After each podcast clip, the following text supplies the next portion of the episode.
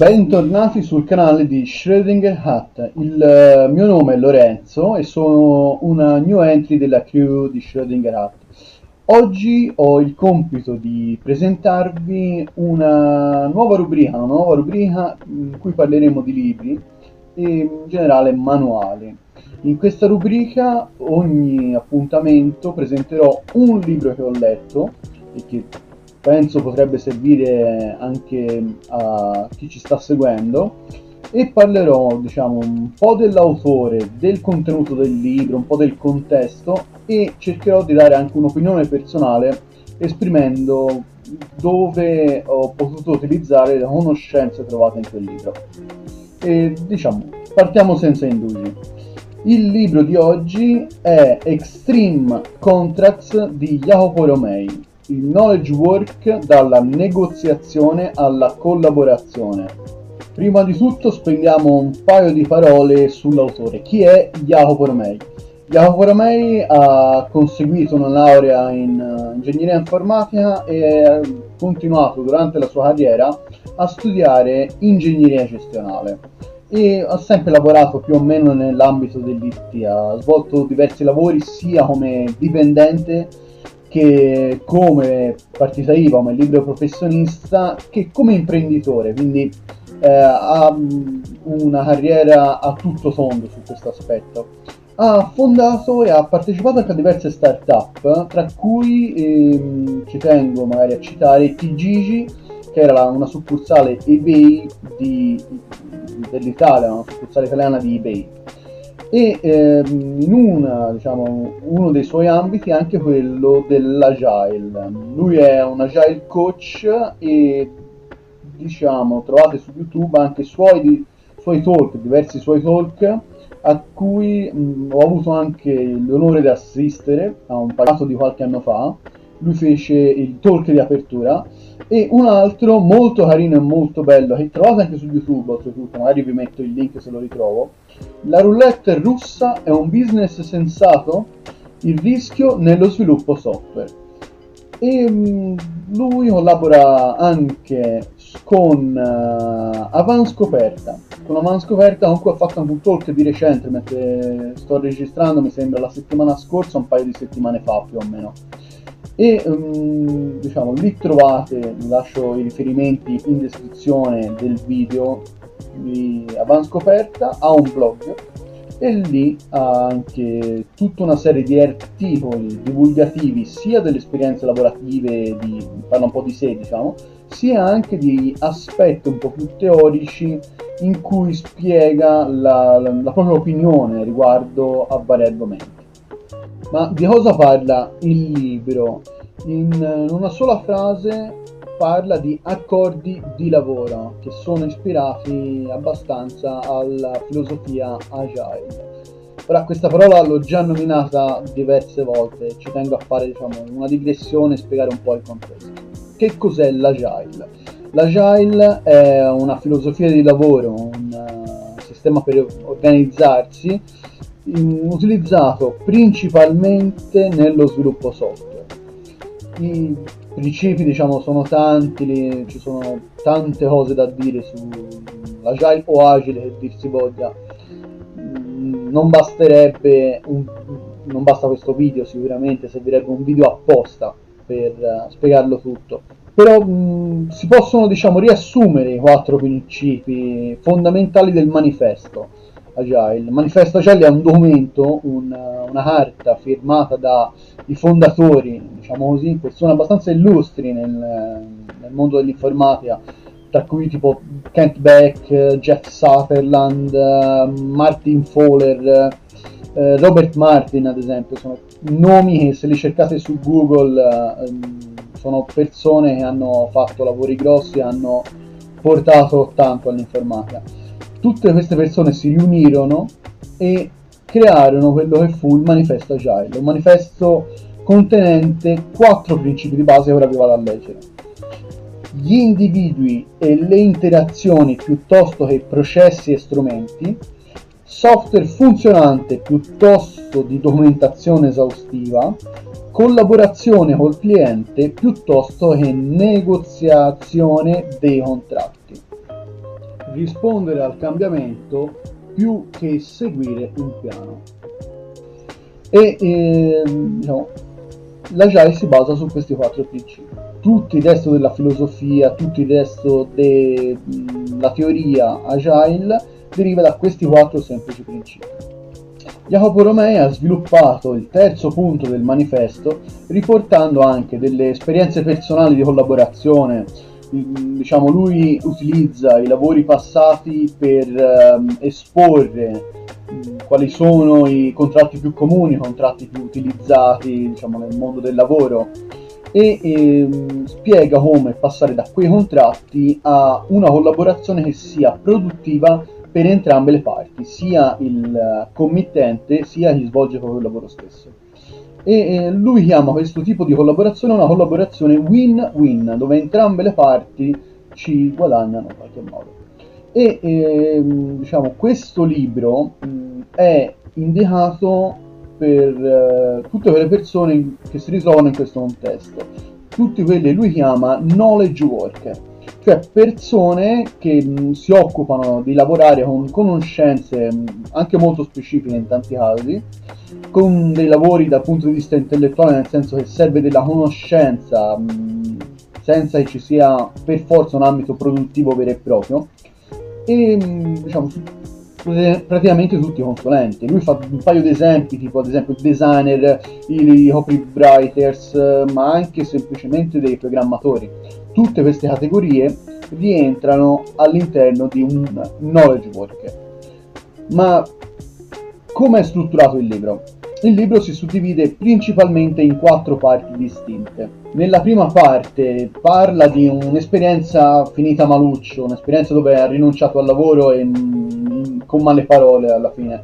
Però la espone, la racconta per poi trarre tutta una serie di spunti, di riflessioni dentro all'interno dei capitoli successivi, dicendo vi ricordate quell'esperienza, vi ricordate il capitolo 1 se l'avete letto? Che lo dice proprio, se non vi interessa, eh, questo qui è un racconto. Se non vi interessa andate avanti direttamente al capitolo 2 dove c'è mh, la ciccia, la roba un po', un po' più diciamo istruttiva e nella seconda parte infatti espone i vari concetti che stanno intorno a una negoziazione il, il, rapporto tra una persona e l'altra, il fatto che si cerca di tirare sempre l'acqua un po' al proprio mulino, cercando di guadagnare il più possibile, cercando di avere meno imprevisti possibili, se si parla del produttore, quello che deve, o comunque il lavoratore, colui che deve svolgere il lavoro, mentre dall'altra parte si cerca sempre di spendere il meno possibile e di avere comunque il prodotto finito.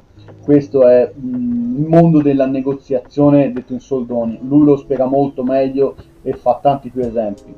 Però, diciamo, mm, in questo mondo di negoziazione inizia anche a parlare dei contratti, parla un po' dei contratti a corpo, contratti a tempo e materiali, quei contratti che sono tuttora in vigore e spiega il perché quei contratti lì non vanno un granché bene per i knowledge worker in qualche modo. Via via che va avanti sposta il focus dicendo che forse più che un contratto è meglio una collaborazione una collaborazione che si basa su diversi principi, fiducia, etica, tutta una serie di principi che espone via via. E parla, uno che mi è rimasto particolarmente in mente, uno che mi ha colpito parecchio, è il concetto di skin in the game.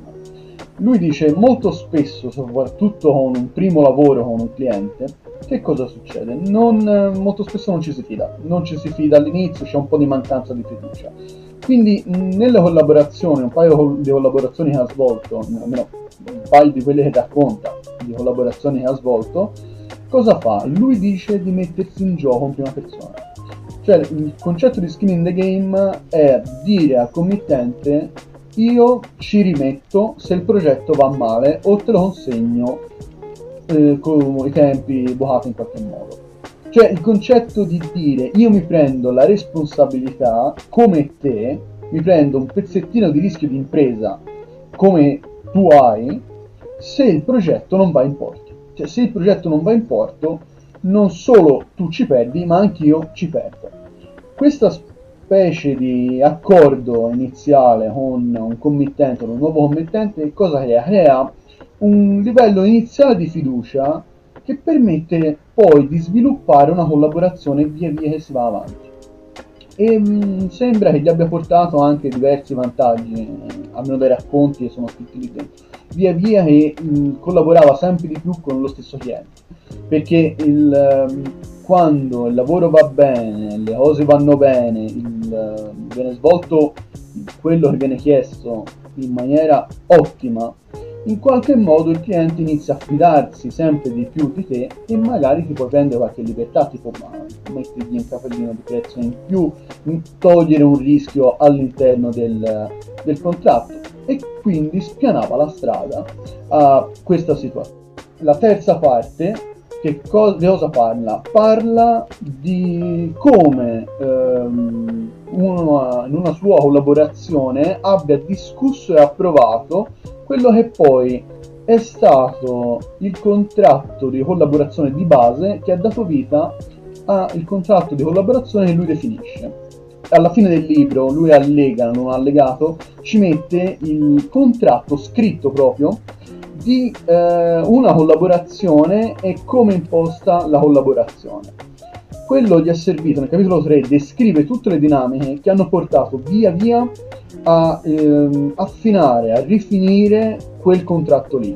Ci sono proprio i dialoghi, i racconti, gli esempi, fa tutta una serie di considerazioni poi in base a quello che gli è successo e da lì li ritrovi poi all'interno di questo contratto che espone nel capitolo 4. Nel capitolo 4 spiattella diciamo, il testo base del contratto è una paginetta, è veramente scarno da quel punto di vista, perché è semplice, semplice, diretto, si parla di collaborazione, si parla di io e te, mm, io faccio un pezzettino del lavoro, pezzo del lavoro te me lo validi, se ti piace e me lo hai validato, a quel punto me lo paghi, vado avanti e svolgo un altro pezzo del lavoro.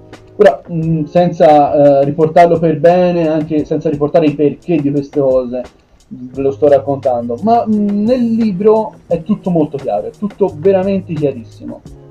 E insieme a questo allegato, nel capitolo 4, racconta anche le varie eh, avventure, le varie diciamo, aziende con cui ha collaborato con quel contratto stesso. Nel libro ci sono anche tanti altri concetti che vengono diciamo, più o meno sparpagliati durante tutta la lettura e eh, diciamo alcuni di questi eh, che mi hanno colpito di più sono il fatto che alcuni lavori non devono essere presi. Cioè spiega in alcuni contesti come annusare il, tra virgolette, la trappola, la fregatura di un uh, contratto, vedendo la serietà del, del committente, guardando se la collaborazione va bene. E il contratto che ha scritto tutela da questo aspetto, riesce a tutelare le persone dalla poca serietà del, del committente.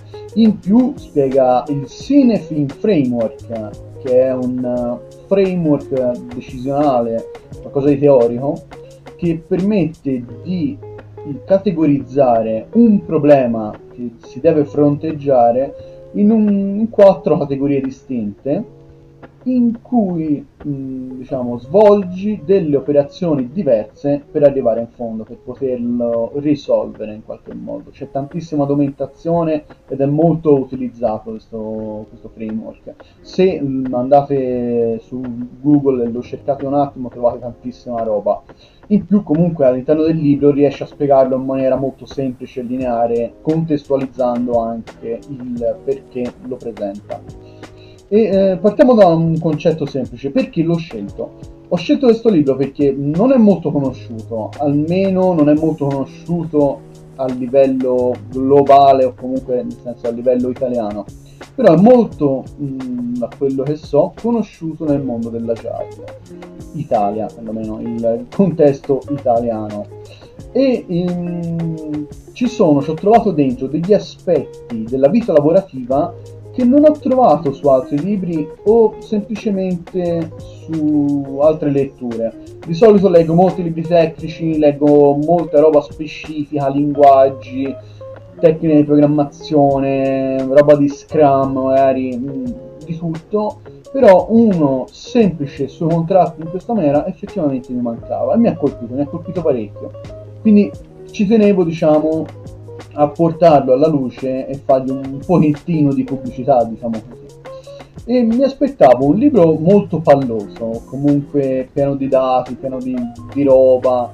Invece no, invece no, è un po' eh, diciamo la, la, stessa impressione del libro che ho avuto di Jacopo Romei quando ho assistito a un paio di talk o a un paio di talk che trovate anche su internet, ci sono.